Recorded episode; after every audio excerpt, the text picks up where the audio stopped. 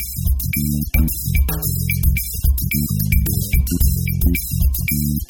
you.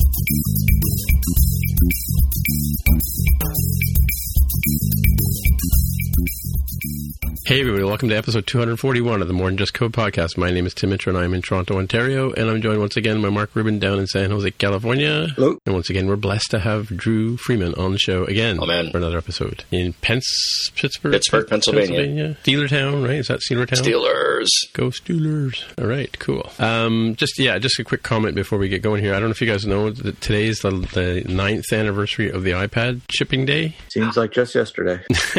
So that's what threw me. does, I, I, I, would read that you'd said it was nine years ago, but it was the was it the launch day or the shipping day? This is shipping day. They announced it in February, and I know this because it's my sister's birthday. It's also your birthday too, right? Right. That's that's. I I, I don't remember it actually Happy being announced on my birthday. birthday. Oh no, no, no. Sorry? Yes, I I, I hit level zero x thirty three in the game uh, that I play called Life. I see. Okay, cool. Yeah. So, um, yeah. So nine years ago, April third. Uh, so, uh, of course, of course, you guys in the states wouldn't have had the same issues that we had in Canada. But a few people, rumor has it, drove down to Buffalo on April on April third to the Apple Store in, in Buffalo, and I actually had a friend. I knew a friend of mine in Boston, so I had him sh- I shipped my original iPad to his address, and then then he I told him to open it up and play with it a bit, so you know just check it out, and then then he shipped it up to, up to me, and that's how I got my first iPad. I waited for about a year or two on Revs before I tried out the iPad. I just wasn't wasn't sold on it when it first came out, and yeah, I've since been brainwashed.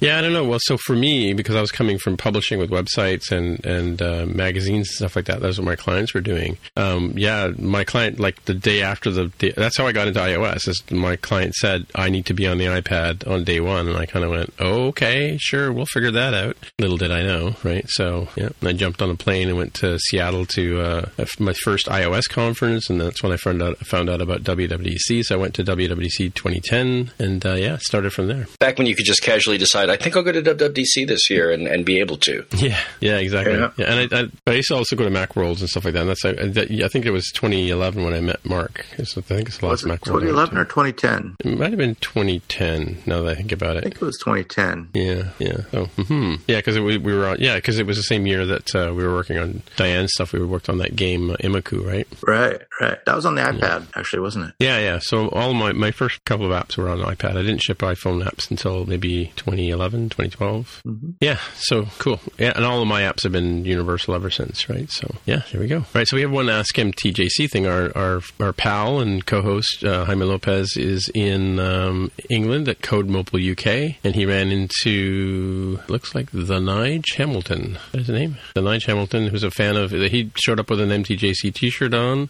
and so of course you know Jaime had his on, and so they they kind of sent us a shot of them at the uh, the uh, conference. And I believe Jaime is actually speaking as we speak, as we record. He'll be doing his uh, his talk at CodeMobile. So break a leg. All right. So the first one, I guess, is the big story, and it's kind of a it's been a running joke for us for a little while. But uh, yeah, so the Air Power has finally been canceled by Apple last week. You need some kind of failure Comment? music after that. wah, Uh-uh. wah. Yeah. or like the the death march, right? Um, yeah. So surprise, surprise, and I think there there was long, and we've been talking about it for a while, but I think there's long rumors that it was it had heating issues, and, and I think that uh, and the joke this week is that everybody's been joking about how how could they ship the keyboard on the on the MacBook MacBooks, and and yet you know we say that the uh, the air power in their statement that would, didn't come up to their standards, right? So Well, they learned. maybe, maybe, yeah, yeah. We, we apologize to customers who are looking forward to this launch. We continue to believe that the future is wireless, and we're committed to pushing wireless experience forward. Yeah, it, it is pretty surprising that they made the initial announcement without having something that was pretty close to being ready to ship, and that they, that it, therefore it got this far. There must have been some. They must have thought it was ready to go or close to being ready to go, and then something catastrophic happened.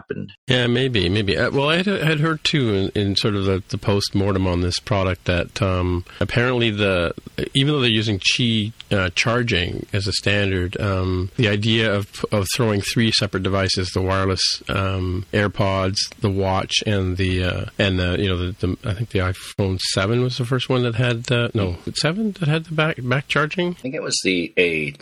Yeah, the ones with the glass, they have the glass backs Yeah. for sure. Yeah, yeah. Um, anyway, so yeah, the, but apparently the the how you landed on the because I have I have a small one. It looks like a coffee, like a like a coaster, right? Um, and I have to put the iPhone on it just so for to, to sort of notice that that the device is there or charging a device that can take a charge will be there, right? So because I use a Qi a Qi charger every night, I don't plug my uh, plug any lightning cable into my back of my iPhone 10, and um, yeah, and then of course we've always we've all had experience with the watch. Well, not all of us. Mark doesn't have a watch. Mark, do you have a watch, an Apple Watch? I do, yeah, and I yeah I'm charging that with the uh, well. There's not much of an option there.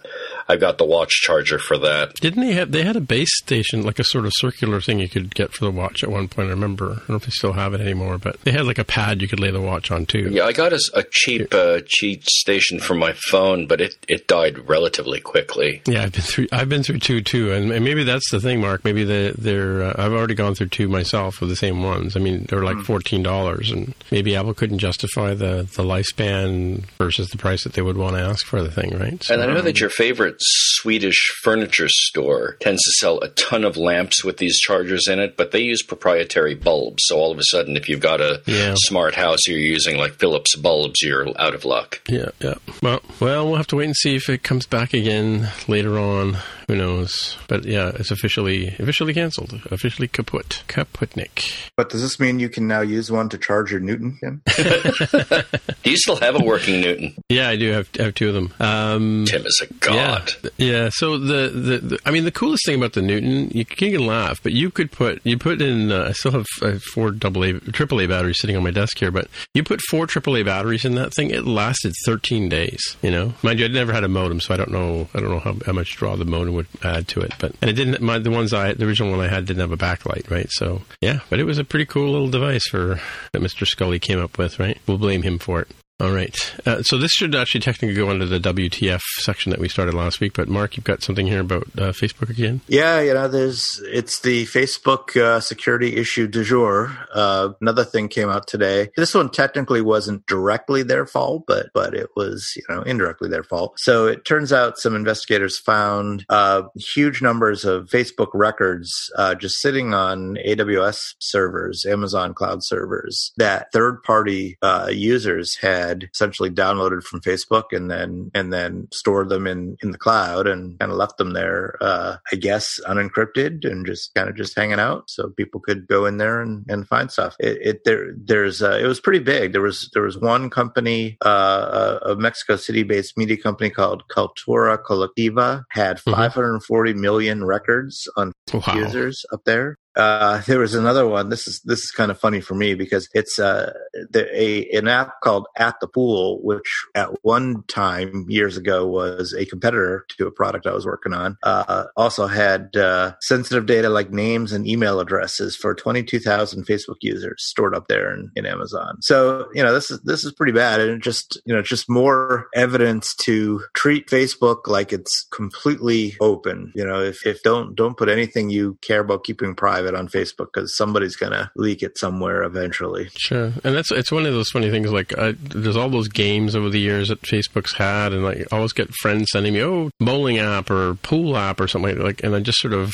yeah, I just, I never could, I don't trust developers enough to do that, you know. Yeah. And this is a ex- total example, perfect example of it. I mean, like the whole idea that that Facebook. I, I mean, I've never really gone into Facebook this closely that they would let you have user data, right, like that. And mind you, it's been out since tw 2004 or 2003, right? So you know, back then rules were a little looser because people didn't really understand privacy. But I, think I think I read somewhere in this article that you have posted here that w- some of the apps are like abandoned. Yeah, Like they're not At even the there anymore? Hasn't existed for years. And yet, the, and yet the data And is still the there. Data is still up there on Amazon. Wow. Yeah, So I, I mean, doesn't Amazon clear out the, the accounts when the when they go defunct? I guess not. Guess how it depends how long they've paid out their account. I guess. I guess. Yeah. Or if well, I mean, it also takes effort to go in and, and you know clean up the orphans, right? Yeah, yeah, It's challenging. Data data management is hard. yeah. God knows I have a couple of uh, domains that I've paid out at least 10 years. And, really? Wow. Okay. well, I mean, things like drewfreeman.com. Oh, okay. Okay. Yeah. Yeah. Well, I'm I I, I was a I still am a domain reseller, so I've always just sort of renewed them every year, sort of thing. Yeah. But I never, yeah, and I had a few customers who would pay out to pay them out for 10 years. But I don't know if you, do you ever get those things in the States where we used to have this company that would send out an email to Canadian domain owners when they're about six months out from, from um, expiring to say, oh, hey, this is the, the Dominion Registry of Canada and, you know, your domain's going to expire.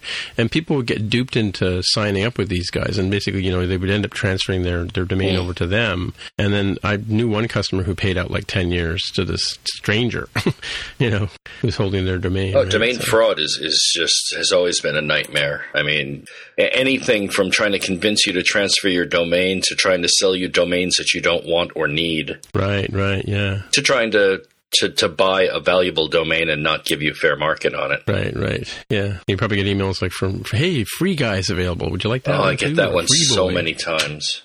Yeah, yeah, for sure. All right.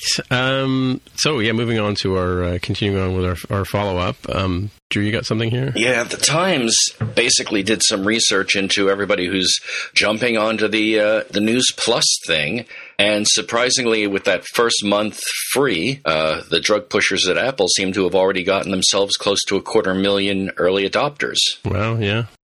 Yeah, if getting free peop free users is not, not that hard, but Yeah, we'll see how many convert to paying. I, I read something a little later in the day um, that right now there is the potential that Apple's actually going to have a class action suit pushed up against it because they're breaking their own developer rules with the News Plus app. They're not actually putting things up that are required for subscriptions, etc. And I have to find Really? that link, but uh, yeah, I came across that one where people were very upset that Apple was not emphasizing the amount of money that you had to pay or the fact of how to subscribe. All of these rules that developers who have done in-app purchase and in-app subscription know that they'll get their apps bounced for. Apple's actually breaking those rules themselves, and the double standards causing a lot of anger. And a couple of people have already started to uh, to rally on that one. Yeah, it's interesting. Like getting back to the story, though, is that that um, people like Condé Nast. I mean, I, I kind of wondered if they would jump on. Um, I didn't see that they were announced there, but they they they own tons of of media um, magazines and stuff like that. They were competitors of ours at one point. Um, well, I guess they still are, but um, they were sort of the a big you know purchaser of stuff. And Dow Jones is here as well. And I'm not sure about Meredith. I've never heard of them, but uh, yeah, some big some big names on on this thing. But I think didn't we say? Oh, it was on Spotcast We were talking about this. Jonathan, who who's on one of our co-hosts, is, is a journalist or former journalist, and uh, he was saying that the L.A. Times and Wall Street Journal and or L.A. Times and the Guardian, I think, are not in this yet. But I see that they've got um, they're including the L.A. Times in here on, on this list of uh, names here: Airbnb Magazine, Birds and Blooms, Retro Gamer, Saltwater Sportsman. Yeah, Oh. and Miss Wasserman. I didn't see who she is. I know that I'm one of the uh, the early adopters because, uh, as I said, price wise, there were enough magazines to balance out the subscription cost. hmm So yeah, I'm still on the, the evaluation phase. I want to see what happens when the issues turn over next month. I I had heard that actually when you when it, it ends, you just you lose your subscription if you don't renew it, right? Like it just stops working or something. Um, but yeah, it does it does say that they, they're sort of saying here that it's backed up by the fact that they bought uh, Texture, which already had a number of number of uh, magazines already built in. Texture's been around in, in Canada at least for a couple of years. I'm- pretty sure. I will say, aside from the one or two that they showed with the fancy uh, animated covers, none of the magazines that I've looked at have had those animated covers. Really, they showed National Geographic. Is that the one you have? No, I'm looking at things like Maker Magazine or Make Magazine. Oh, okay. Yeah, yeah, yeah. We get that one in the house here. I'm not sure. If the, it's kind of a. It's, it's a funny story that I used to always say that uh, the magazines in the bathroom they just kind of they must um, reproduce or procreate themselves because they just seem to the pile gets taller and taller every week. So I'll be impressed when News Right. Plus adds in 2600. When they do that, I'll be. yeah, right.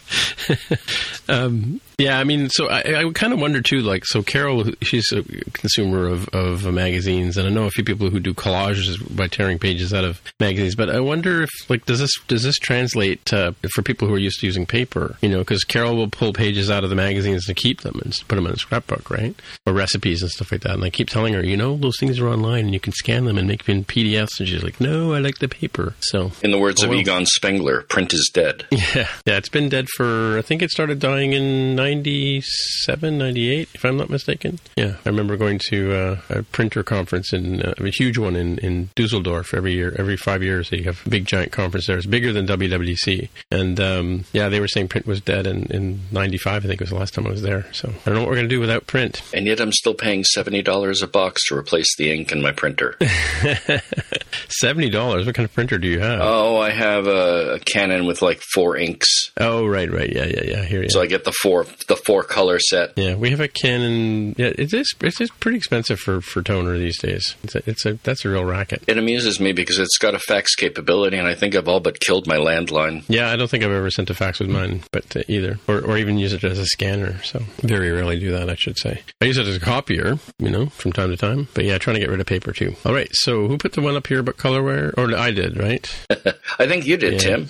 Yeah, I forgot to put my name on it. Yeah, so we were. uh, This is a follow-up article. It's pretty. It's actually an older article, if I'm not mistaken. It's from a few months ago. But we were talking about. I had said somewhere that I had seen black um, AirPods, and I heard the rumor that was that black AirPods were coming out uh, in the spring with the with the, the current new Air, AirPods, but they're not. But so there's a company here called Colorware that will that is known for for custom painting Apple products. And in this article here from February, they've got you know you can get purple ones and fuchsia ones. They have a whole palette of colors you can get. They'll they'll paint the case and they'll paint the you know, banana yellow or whatever colors you like. But uh, you don't actually you don't actually take your stuff to them and get them painted. You buy them from them. You just they're marked up a bit, uh, but you buy them from them uh, with a boosted price. Um, yeah, so 130 dollars more than the 159 price. I guess it's American to get 58 different shades of, of color on your AirPods or whatever you like. Right? Hmm. I've seen some pretty cool paint jobs on phones as well. So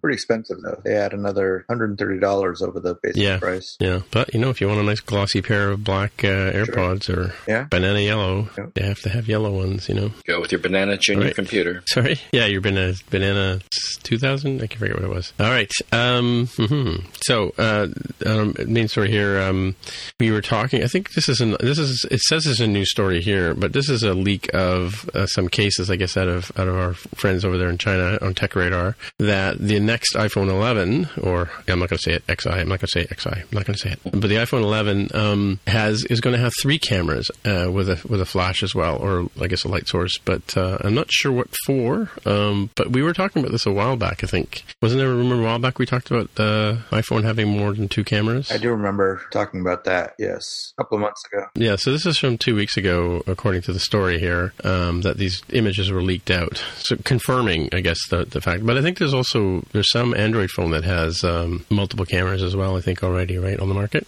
But it's interesting if you look at this. I don't know if you look at the picture there, but you see there's like a like a cutout in the middle of the back. That I think is where the Qi charger goes. That's kind of sort of where I have to put my uh, coming back to the air power. Right, um, you can't let it go. But uh, that's where the Qi charger uh, sensor or area is, so that it realizes it can charge. Right. Looking at the three lenses, it basically gives you, I think, predominantly two choices, and that is either three different focal lengths or two with the same focal length. And the only reason you'd need two cameras with the same focal length is if they're planning on doing some kind of 3D. Yeah, yeah. Oh, right. Yeah, yeah. That's true. I used to do some 3D photography back in the day with two cameras, or by moving the camera. Yeah, like the red, the red, uh, the red cyan type stuff, right? Anaglyphs, they're called, I think. And it would be uh, interesting to see uh, what they're going to do with uh, with where the face recognition bar is if they uh, if they're adding 3 Mhm. cameras on the back. Yeah, yeah. Who knows? All right. Any more comments? Is, is there an application that you can think of for doing face face ID level face recognition on people that you're taking pictures of? Hmm.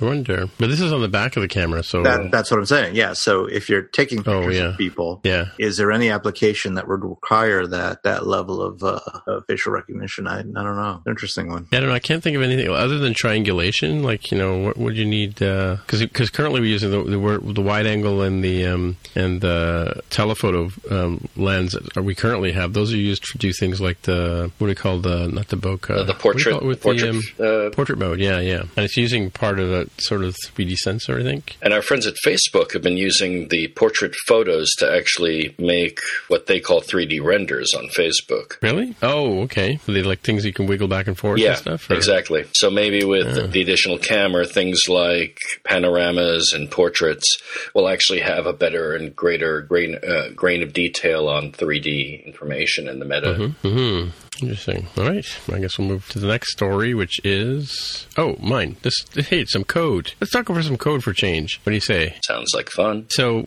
one of the one of the things that rolled out, um, uh, Martin Todorov was mentioned this on Twitter, and I um, and I, we were talking about this at work actually too. That um, Swift five is moving to to using uh, UTF eight strings instead of UTF sixteen, which is what we've had in since um, Objective C, right? Um, somebody commented that the entire world is using UTF eight. It makes sense, right? But uh, there's a number of different reasons why they're doing it. I don't know if you guys had a chance to look through this article at all. Um, it, it looks like it's going to improve performance and and uh, just general behavior of string. Well, I didn't read it in that much detail. But that was a really good You're try. Well, you, you talk about it.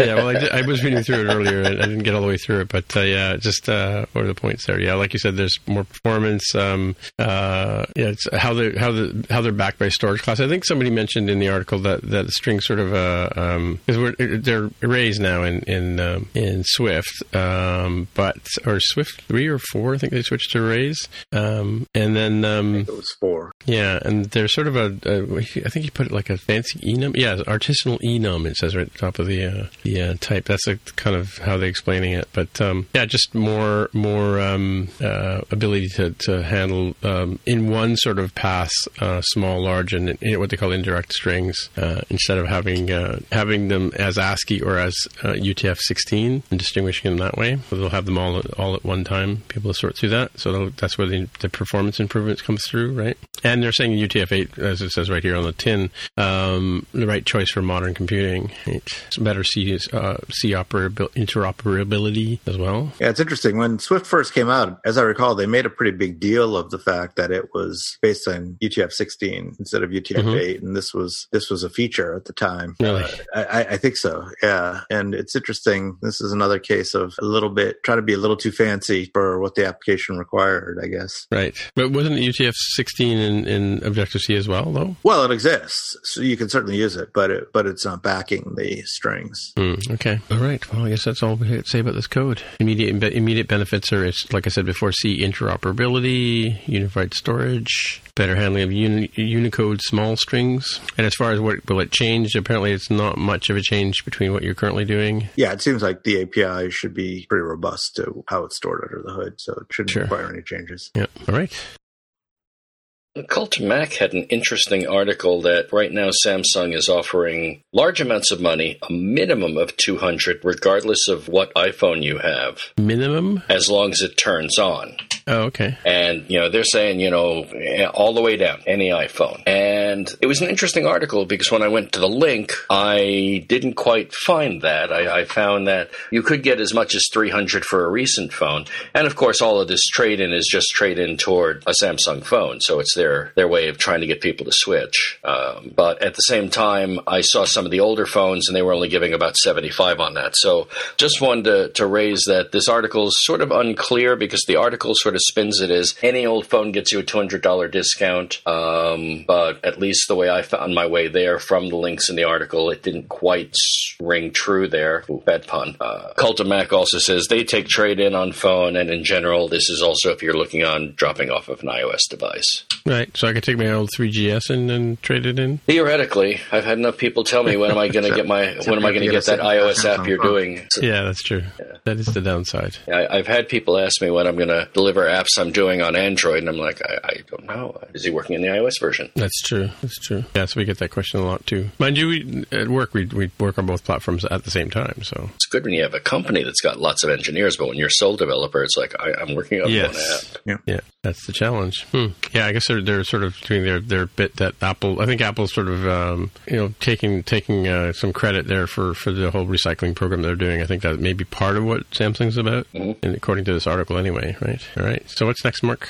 So Apple announced a new product today. Woohoo! Uh, this, this one is actually kind of interesting to me for reasons that listeners to the show will, will know about. Uh, the new product is called Powerbeats Pro, which is it comes out of the Beats headphone line, uh, and this is a uh, another wireless earphone, kind of like Air. Uh, the, what are they called? The AirPods. AirPods, yeah. Uh, but they have kind of an interesting uh, way of wearing them. They don't they don't just stick in your ear. They have a little hook that kind of wraps around your ear, so it kind of holds it in place. And that's why it's interesting to me because, as I've said before, you know, I can't wear earbuds at all of any type because they just don't stay stay in my ears. They just don't fit, and they just they're always popping out. But it seems like this kind of thing could actually help that because it, like I said, it wraps around your ear, uh, sort of like you know way glasses kind of sit on top of your ear, and then and then holds the uh, the earbud in place. Uh, so this is kind of an interesting thing. Um, they're not out yet. Uh, they're coming in May, according to this article. Uh, the only downside is they're going to cost 250 bucks. They're not cheap, but they look pretty cool. And uh, from what I hear, the earlier versions sound amazing. They sound even better than than AirPods, and and of course they're they're also Bluetooth as well. So it, th- th- this is this is something I'm going to look at kind of closely. I'll have to try them out, but uh, this could potentially solve my my my issue with uh, with AirPods. Sure, and, and because they're Beats, the, the sound will be amazing because that's the better, whole yeah. idea behind them, right? Right, right. But they, you, what, what also in the article it says here that they behave in the same way that the AirPods do. That they have, you know, if you take one out of your ear, it's it uh, it stops uh, Mm-hmm. the music, pauses music like like the AirBuds do or AirPods, AirPods, do. yeah. Earbuds. Uh, that's the dog, not the the, the music device. Um, but uh, I, I can't remember. Does this have like? Does it work with a phone as well? I wonder. If you're on a call. Mentioned anywhere? It here? doesn't say anything about that, but I would kind of assume that it would. Uh, Are, are they a imagine why- microphone? Are they a microphone as well as being a listening Yeah, I device? don't know. Maybe. Well, do uh, AirPods don't have a microphone, do they? Yeah, they do. They have right in the tip. Yeah. Oh, they do. Oh, oh, oh, interesting. Okay, Mm-hmm. okay. Not having ever used them, I, I wouldn't know. Yeah, well, that's the whole thing about them. You can double click on them. You can do Hey Siri with them, I believe, and Yeah. all kinds of other cool things. Mhm. Do you have them, uh, Dru? Yeah, I do. Uh, What's so great? So great about them? Well, I knew that going in that ears come in about four primary shapes, and they really had to experiment with a lot of people to get them to fit because I was told that they hit, I think, three of the four primary ear shapes, which is probably why you're losing out there. I, I had a lot of doubt going in, so I tried a pair on at the Apple store, and I couldn't get them to shake loose, which was for me a huge surprise. Um, Really? I've had problems with with uh, with earbuds in the past, with uh, with bud earphones, and these things just stay. And the microphone quality was surprising. The earphone quality was surprising. I accidentally fell asleep with them in once, and they were still in my ears when I woke up. That blew my mind. Um, wow. so I, I, I'm very impressed by them. I mean, they're not. You're not going to be getting professional audio quality out of these things, and that's where the Beats uh, product name is going to come from. You're getting a higher audio for sure. quality and Yeah. probably audio higher audio envelope. But you know, it, will it have all of the features that you expect off of an iPod, uh, uh, an EarPod? Does it have the microphone? Does it have the uh, the lost signal, which is also a, a really great feature? What's that mean? Uh, much like Find My iPhone, there's Find My iPod, or I I keep saying that, AirPods. And effectively, what that does is it sets off a high pitched whistle. They actually say in the instructions, do not set off Find My AirPods while you're wearing them because the. Oh, Uh, you'll deaf. probably. So I just found a different article that says, just like the second gen AirPods, the Powerbeats Pro include Apple's H1 chip for hands-free Hey Siri voice commands and Oh, there quick you go. switching between your Apple devices. So it sounds like yes, it does have a microphone. Biggest surprise on them is that, like Apple of late in the past. funny. Did you guys hear that? Well, Yeah, your- when I your said Siri went off, right? My HomePod answer. Sorry, I can't help you with that, Mark. Yeah. Yeah. But uh, the biggest That's funny. surprise, and Apple's done this so much in the past five years, is the fact that they're pre-announcing a product a month and a half early. Well, they've done that before, where they where they've not been able to ship them out, right? Just to, to have an announcement. But it's not really. Was this announced by Apple Apple specifically, or is this in the article? Just sort of a news release that this thing was available or was Uh, going to be available. Apparently, there are billboard ads up in various places. So official, Yeah, I- official Apple ads. Yeah, I saw an ad about these t- today. That's why I, I I was curious when I saw the article, but I did see the I saw the, this particular you know nice shot of them on a nice you know um, mahogany table kind of shot, right? So I kind of paid attention. They caught my eye. Let's put it that way, right? So oh, and they're coming to Canada too. Wow, Wow. dare to dream. Coming to Lots 100 countries- countries except countries. Canada. yeah, so their Powerbeats Pro will be available in four colors: black, ivory, moss, and navy. Moss is kind of a khaki green, I guess, right? Yeah, I guess. So. Uh, launching in May in the U.S. and 20, 20 countries, including Canada, by what Dru said. All right. All right. So, uh, do we have any picks this week? Oh, absolutely. I uh, had the fortune to speak with Erica Sadun, uh, recording Mm-hmm. for another podcast, and she has released it, uh, the second edition of her Swift Style book. And Right, if yeah. you have not read Erica Sadun's Swift Style book, it's absolutely fantastic. If you've ever been anywhere where they've said, well, learn the, the style of the code, and there is no real style of the code, this really hits the nitty gritty. She went to a ton of developers and asked them questions like, do you put a space between the commas? Do you put the colon before or after the space? Um, and she she has her opinions on it, but it really is what is the consensus of Swift developers trying to find the style. But she doesn't simply say this is the style you should use. She has entire parts of the book dedicated to what Swift style means and how it works best in your company, making the decisions and having it develop organically through your company. So it's not a book that says you're doing it wrong. It's a book that says here is the styles that she has discovered, and things have names that you would not normally think of, like hugging colons. Hmm. Yeah, we, we talked about her first edition of this a while back, and I think we, when this was in beta, we were looking at it, but I haven't actually picked it up since. Yeah, I got to learn about almond braces. I had never heard the term almond braces before. I just simply heard So, it what's as an almond brace? So the one true brace practice is to put your brace on the same line as your if. Right. And almond braces is when you drop the brace down to the next line so that the top brace or the entry brace lines up with your exit brace, forming forming sort of an almond in the Right. code. And, and and we had a discussion about the fact that you know visually I like the almond brace, but it's just because I come from a world of Pascal, from a world of C, from everything else that I'm just conditioned in the in the one true brace practice. Yeah, to see them as, as brackets. I I see that a lot when people are declaring uh, protocols and they have the get set Mm-hmm. inside the two braces on the same line. But yeah, she she covers everything in the book. You know, the conventional for spacing and how spacing is for say generic parameters. And she will even say, you know, do you use a space or not? The consensus of all the developers I talk to is split right down the center. So she's not afraid to say there is no consensus on it, but it covers every little thing you would never have thought of. Interesting, yeah. She, the subtitle is An Opinionated Guide for an Opinionated Language. Yeah, and you have to Yeah. remember with Erica, she's been publishing books since she's been publishing iOS books since before iOS was iOS.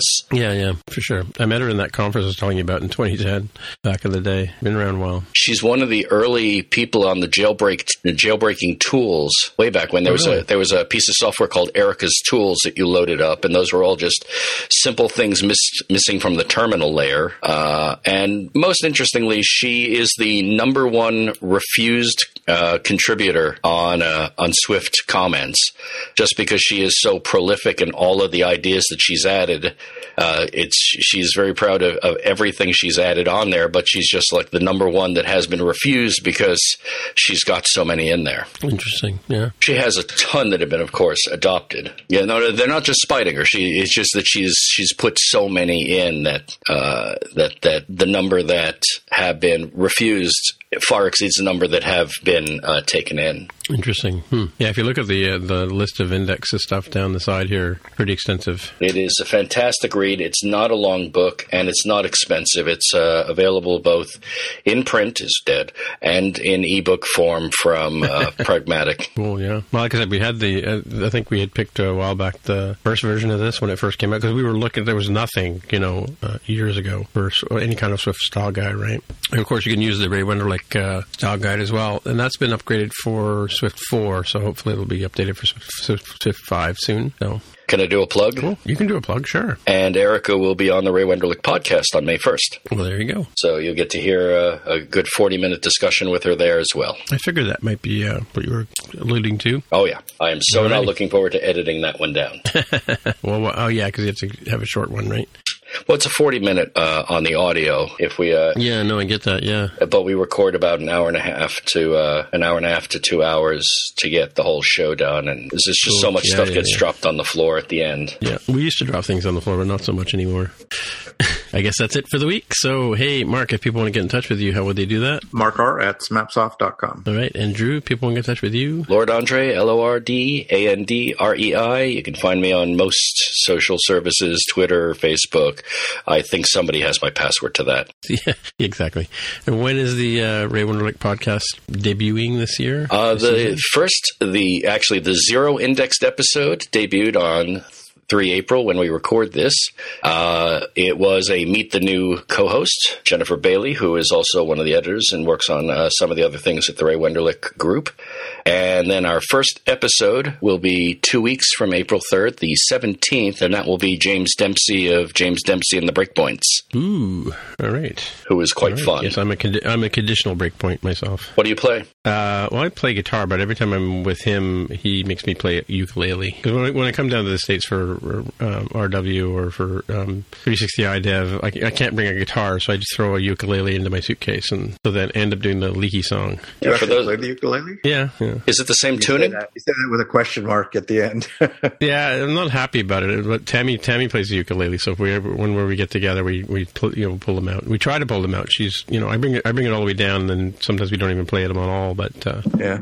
I have a ukulele. huh? I have a ukulele, but I rarely play it. Yeah. Ukulele is Yeah, a I four string? Yes, it is. It's tuned similar to violin, It's I a, think. it's a violin tuning, yeah. Oh, okay. yeah, yeah. So I see on the. But it- but it high is fretted. True. Is it the same as violin? Oh, okay. I believe it is, yes. Uh, Yeah. You know, it might be a different octave. Yeah, there, yeah. I think there's different voicings too you can get as well. But anyway, my name is Tim Mitra, and I am on Twitter as T I M M I T R A, and that's the best way to get a hold of me. And so until next week, we'll say bye bye bye. If you want to find out more about the podcast or see the episode show notes, visit the More Than Just Code website at mtjc.fm. You can get in touch with us on the website or follow us on Twitter at mtjc underscore podcast. If you have feedback or questions, send us a tweet with the hashtag AskMTJC. If you like the show, please consider recommending us to a friend, writing a review on iTunes, or pledging any amount at patreon.com slash mtjc. You can find details on how to help us out on our website at mtjc.fm slash sponsor us. Thanks for listening, and we'll see you next time.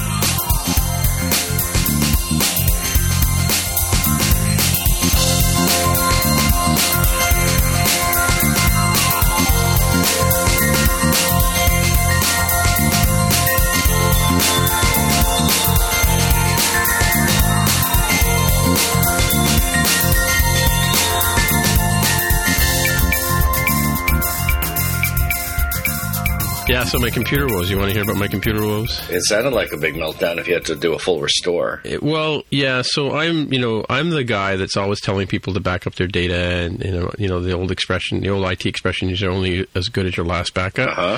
And um, yeah, I've been in this game a while, but so I always I use CrashPlan for uh, backup, uh, which hasn't apparently been running uh, too reliably lately. Um, I mean, the thing with Crash CrashPlan is in order to restore your computer, you have to actually be able to. It has to sync with their backup servers first, which takes a month of Sundays. Um, the other thing is, so I also use Time Machine backups. On I have a, like a, a server here with a with a four gig ter- four terabyte drive hanging off of it that I use for Time Machine. Nice. And I also do every now and then I do a, a, a, clone with Carbon Copy Cloner to a, a physical drive, right?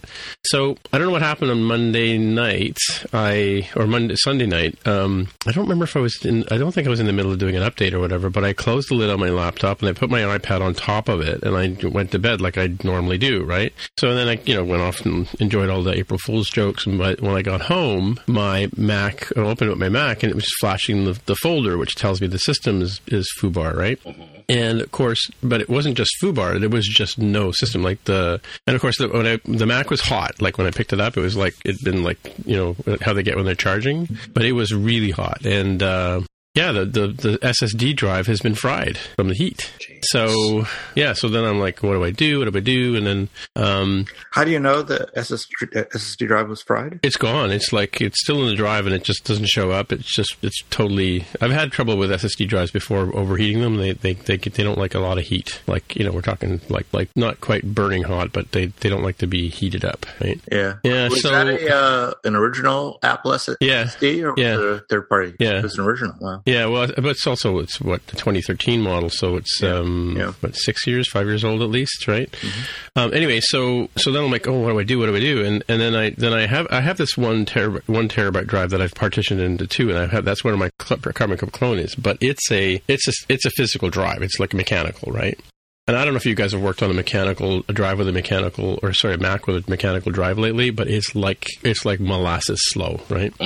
Especially with Mojave and High Sierra and stuff, right? But so Best Buy happened to be open. It was like it was like you know quarter after eight, and Best Buy's open until nine here. So I jumped in the car and ran up to Best Buy to buy a one terabyte SSD drive, which I checked out online, right? So and then I got like a ch- cheap little case, and so I've been trying for the last two days to restore to um, this drive. So if you if you boot from a, like a like a USB boot drive or you boot from Right. recovery mode on your network, you can say, okay, restore from time machine, right? It was going to take something. At one point, it was going to take thirty hours to, to restore. You know, and of course, I'm looking Monday. I got I got to be ready to go by you know ten thirty on on Wednesday for the podcast, right? So I, I strung a, an Ethernet cable across the across the room here, and so I plugged on Ethernet. So that was going to take 19 hours to restore. So I let that run overnight and got up first thing in the morning before I went to work. I checked on it, and it the restore had died Yep. or halfway through the night. I'm like, oh, great. So like, it got like a third of the way through and then stopped. So then I, you know, I set it up again and, and let it run again. And I had a bad feeling, you know, went to work and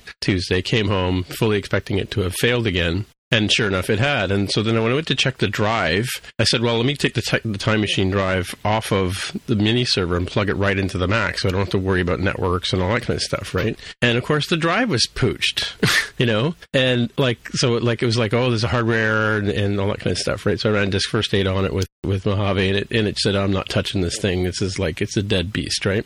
Well, it just so happens, I, I don't know if I've, I told you a thousand times before that I've got this one server that can't be upgraded past Snow Leopard. Um, well, I mean, you can, but but I have it on Snow Leopard. So fortunately, I used to use an app called Disk Warrior. I don't know if you guys remember ever heard of that one. but- Oh yeah.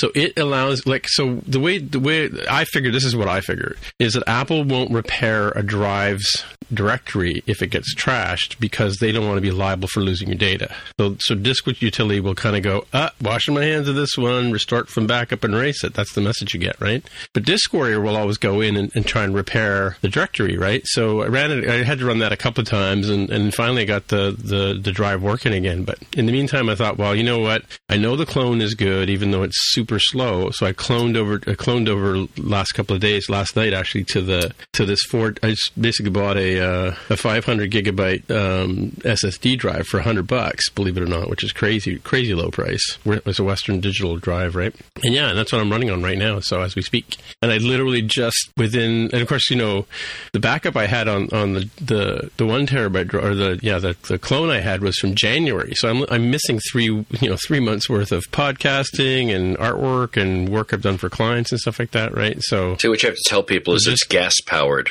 yeah. So the uh, the other thing is, so I just I just uh, this evening finally got the time machine backup to come up. So I had to go in through the time machine interface and restore the files that had changed because I knew I knew you know I work on the podcast and I worked on a couple of websites and stuff like that. So I knew where I would have saved files. All the other stuff's in the cloud, like my mails in the cloud, my photos are in the cloud. You know, all my all my iCloud stuff would, would, would automatically catch up once I once I got up and running again, right? But but I had to go get you know the artwork files I'd worked on, and and I need last week's episode to basically create the, this week's episode because all my settings are already set up in the Logic files, right? So everything's in the cloud except your project files, the stuff you work on. Yeah, well, no, I mean, I have a, I have a backup, but but like I said, that's not not working 100 percent right now, right? So yeah, so I, I've just managed to just like maybe, and I'm still copying some of the web stuff over because there's like 60,000 files to copy over, but um, yeah, I mean, it's just I literally am got up and running like like maybe an hour, two hours ago. So, and I've just been restoring bits and pieces from. Uh, but I think I'm, I'm back to, uh, back up to where I'm not going to miss too much now, and I won't definitely will not get rid of that time machine backup. But I'm, pro- I'm going to have to go and buy an internal drive for this thing again. It's the, they're like hundred bucks these days for a 500 gig drive, which is crazy low, right?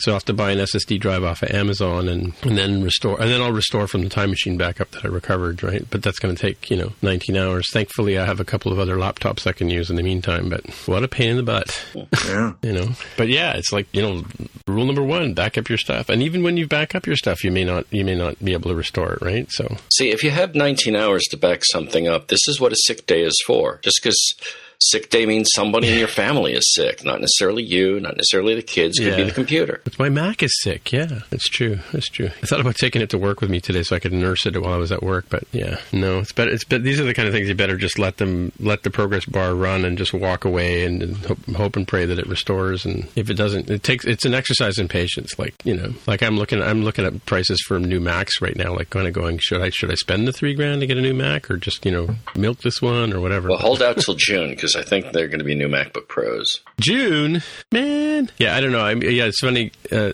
we looked at. I was waiting for the MacBook Airs to get refreshed, and and they they came a couple of steps short of short of uh, an improvement for me, right? So I think I'm gonna if I buy if I was to buy a Mac today, it would be a MacBook Pro 13, not a MacBook Air, as we've discussed on the show before. Anyway, so that's that's my drama about my uh, backups. So, you know, also trying not to stress eat and all that kind of stuff, right?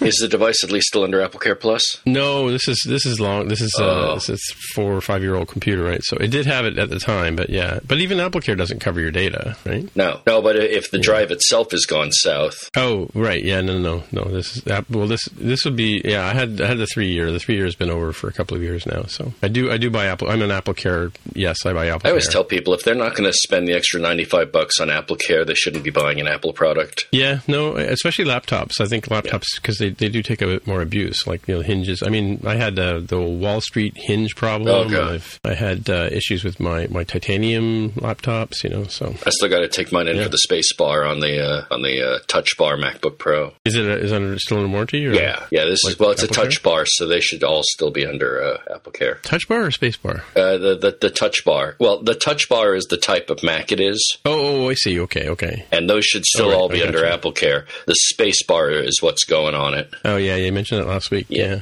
yeah, that's got two sensors, one on each side. Does it work on both sides, or It's flaky on both sides. That's I, I use an external uh, USB Apple keyboard, so I don't notice it as much. mm, it's a drag? Yeah, yeah. My my wife's um, 11 inch um, MacBook Air. I think the battery's swollen in it because the trackpad doesn't work unless I loosen the screws on the bottom. Mm. But uh, I replaced the, the battery in my uh, in my my own Air 13 Air about a year ago because you know when Apple started putting that that thing under the battery, which will tell you the status of your battery, like under the menu bar. Yeah, Yeah. So yeah, it says uh, that's all fixed up. Anyway. Yeah, I I, te- I was born in England, so I te- could technically go back and get, or there was a period of time where I could get my uh, a U, like an EU passport. My sister did that, but a few years ago. But uh, yeah, But no I never, more. I never bothered. yeah. I I, never bothered with it. Yeah, well, as of today, or as of two days ago. I like to claim that I was born in a foreign country as well, hmm New Jersey. Yeah. Why does New Jersey take it on the chin so much? I wonder. Uh, Have it's you the- been there? I, I've, I, yeah, I've, I've landed a plane there once, and like, we got out of there as soon as we could. We went to New York, right? So. There are actually a few places in New Jersey that are really quite lovely, uh, but in general, it is the armpit of the United States. Yeah. Well, I would like to go to see uh, the Secret Stash, uh, you know, Kevin Smith's place, his uh, comic book store. hmm 'Cause he's Oh, that's right. That's Jersey. that's yeah. That's Kevin's. That's Kevin Smith's uh, romping grounds. I hear it only Yeah, took him 21 days to uh, completely film the new uh, the new film. Oh, his his uh, Jay and Bob thing. Yeah, it, apparently 21 days, cameras up, cameras down. He's done. Really? Wow. Yeah, he's he's he's efficient. Well, it depends how long you can hold Jay Mewes out of rehab. Well, no, he's been pretty straight. He's got a four year old kid now, so Oh. he's, he's been. Uh, Glad to hear that. yeah, but he has a picture. Her name is Logan. Kevin Smith tweeted a picture, "Happy birthday" to her the other day. So he's kept him on the straight and narrow. that's good. Yeah. So some gonna be- real time follow up before people start uh, complaining and yelling at their at Phones? Their, uh, phones. Uh, ukuleles are not tuned like violins. Mm. Mandolins are tuned like violins, but but Okay. ukuleles are not. Uh, ukuleles are tuned like the low four strings of a guitar, except uh, tuned tuned. Wait a minute. The C, the first string is a high C. No, uh, yeah, it's uh, no, it's G. It's, I think it's yeah. C, C, G, E, and A. C, G, E, and A. The E and the A are the same as the top strings on guitar. But I don't know where the G comes from. That much I know. But I have a little tuner, a little Fender tuner that I use, and I put it on U for ukulele, and there's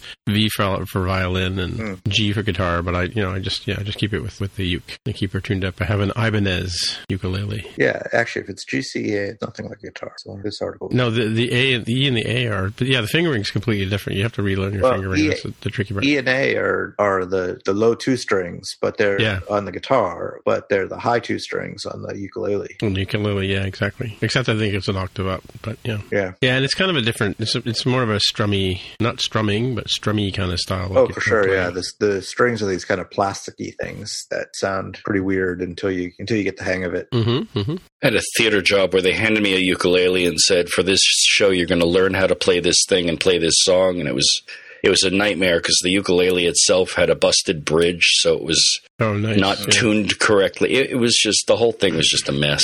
Mhm, mhm. Yeah, yeah. Tim, do you use those felt picks? No, I use my fingers. Oh, okay. Why? There's felt picks for playing ukulele, or Yeah, they're these guitar. large, uh, pretty thick. They're probably like a, a quarter inch thick felt picks. Really? That are Oh. the official ukulele picks. Really, plectrums. I didn't, never knew that. Hmm. I've always just used my hand. Yeah, I found this Didn't out in. Hawaii. When when I went to Hawaii a few years back, I, I decided, oh, I'm going to get a ukulele. So I went to a store there Yeah. and bought one, had them ship it back to my place, and, hmm and uh, including some of the special picks. And then, of course, found out that I could could have bought the same one at a guitar store here. Here, Oh, for- same, same, for, uh, less, same. for less money. Yeah, exactly the same. Really? Oh, Oops. I was going to say, is it like a fancy conch shell one or something? Or? No, it's just a regular one. Yeah. Yeah. Well, the, the grandsons were learning ukulele in, in school, so you know, of course, one had to, one one's into green, the other's into orange, so we had to get them colored ukuleles. And I figured I'd buy one, so I just you know put, pay a few bucks towards mine, and so I'm the only one that's actually still playing. But uh, yeah, they learned one or two songs and then they ga- gave up. Mhm. So, kids, I mind you, I was like that too when I was younger. I used to play a lot, lot of different instruments, but none of them well. So Yeah, yeah. My ukulele has actually been hanging on my wall for several years now, so Mhm. it's it's about time I took it down and tuned it up and tried to play it a little bit. I think I'm inspired. yes, you can play Jason Mraz and and uh, somewhere over the rainbow, and that's about all the songs I know on ukulele. Yeah, yeah. Lots of well, mind you, George Harrison used to used to compose on ukulele, right? He Oh, did, yeah. yeah, and it, uh, later in his life, yeah, yeah. Yeah, because McCartney said he used to always travel with two ukuleles. He would show up at your house and hand you a ukulele and then play. Yeah. So there, actually, the, at the concert for George. Yeah, McCartney Uh, plays something on. Yeah, but he starts on the ukulele. Yeah, Yep, yeah, yep. sure. Another good one. So yeah, I bought tickets for uh, the uh, Avengers Endgame the other day. You got through? like because they went on, they were almost as as much as like uh, almost as hard to get as WWDC tickets. Yeah, I got some, um, but then I realized I'm going to be in Hawaii the day I bought the tickets for. So Oh, Oh no! yeah, fortunately, a friend of mine is going to take one of them, two of them off my hands. Right, so how many did you get? I got three for the IMAX. I even have, I've been seeing people having a hard time getting them. Did you, did you try or? No, no. I as much as I, I want to see it, and and yeah, I'd love to be in the crowd there. Uh, I'm good at avoiding spoilers now, so you know, if I have to wait a day or three, it's not like the thing's gonna flop and fail out of the uh, cinema in the first three days. That's true. That's true. Yeah. No, I like to go. I like to go to the on big movies like that. I like to go on the on the premiere day because you get a different crowd, right? You get the, Yeah. the day one Star Wars crowd and the day one Avengers crowd, and Yeah, man, I love it because you you'll get the cheering in the in the uh, in the Yeah. cinema, and that's fun. yeah, and people clap at the end if it's a good movie or whatever. But uh, Will you go and see Shazam? yeah, I think we're going to go see Shazam. I keep wanting to not see it. I keep telling myself it's not the Captain Marvel I read as a kid because I mm-hmm. read the originals and I keep hearing glowing reviews from everybody and it's just like it can't be that good. It's not. It's not coming out this Friday though, right? I think it's this Friday. Oh, no, no. Yeah, it's not out already. So where? You, I guess you know, getting the. You're talking about the reviewer reviews. Yeah. Interesting. Hmm. Yeah, I think we we uh, we were talking about going to see that uh, the other day. So I think we are going to get tickets for that one. Yeah. Yeah, there's a nice uh, there's door. nice cinema in uh is it in Oshawa or Whitby that has the full reclining Yeah. the, the They're full like that uh, the full Canada. electronic reclining seats sheets and It's lots of fun, I guess. They have one where they'll actually spray water in your face and stuff like that too, right? if I want that, I'll go see Rocky again, and I'm too old for that. Yeah. Have you you've been to Have you been to the VIP theaters we have up here? Not yet. You sit in a big armchair, and you know they bring you they bring you food and stuff. But you have to get the food before the movie starts, which is kind of a drag. Except for the fact that they bring it to you, right? And of course they serve alcohol, so your your kids won't be able to go with you. But there are generally they're smaller theaters, but uh, lots of fun.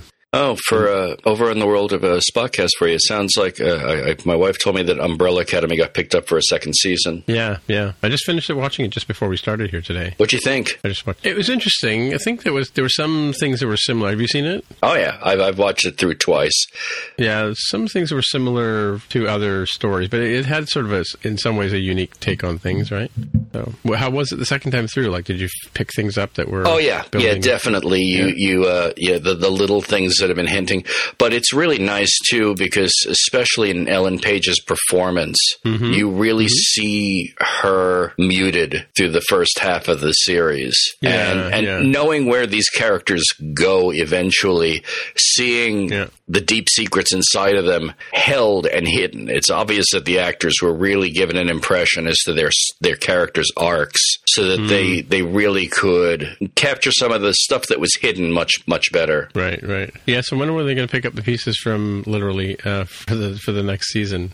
I don't know. All I heard is it got uh, it got picked up. I have no idea when. Well, I, I, I, I've always said this. I love stories where they have the timey wimey stuff, right? So they can just jump in and Yeah, uh, the one episode where they, they, they rewind the episode. yeah. That was a good. That was a good effect. I like that one. Have you seen Russian Doll? Yes, I've seen Russian Doll. That one that one blew my mind. Really? Well, at first it was just like, okay, so this is a reworking of Groundhog Day. Yeah, yeah, exactly. Yeah. And then they threw some some side things in. Throwing in a second character was interesting, but when the eighth and I or when the final so no spoilers. okay when the final episode hits, it takes you in a direction you don't expect, right. Yeah. and and you figure, well, how how can you how can you close out a series? And it just it ups the ante. And I thought it was Hmm. it was incredibly creative. So I recommend the show wholeheartedly. Mm-hmm, mm-hmm. Yeah, it was one of our picks too, as well. So, yeah. The, the did you see the Joker trailer came out today? I haven't seen it yet, but I heard it came out. Yeah, Joaquin Phoenix, right? Hmm. Yeah, he's always a bit of a an odd duck. He had that whole sort of stage meltdown a couple of years ago. Yeah. Interesting to see what's happening with that. But I, I, I, is this like a Joker without Batman or something, or I guess the evolution of the origin story? I guess they call it. We'll find out. Tune in tomorrow for Spotcast, where we probably just talk about that.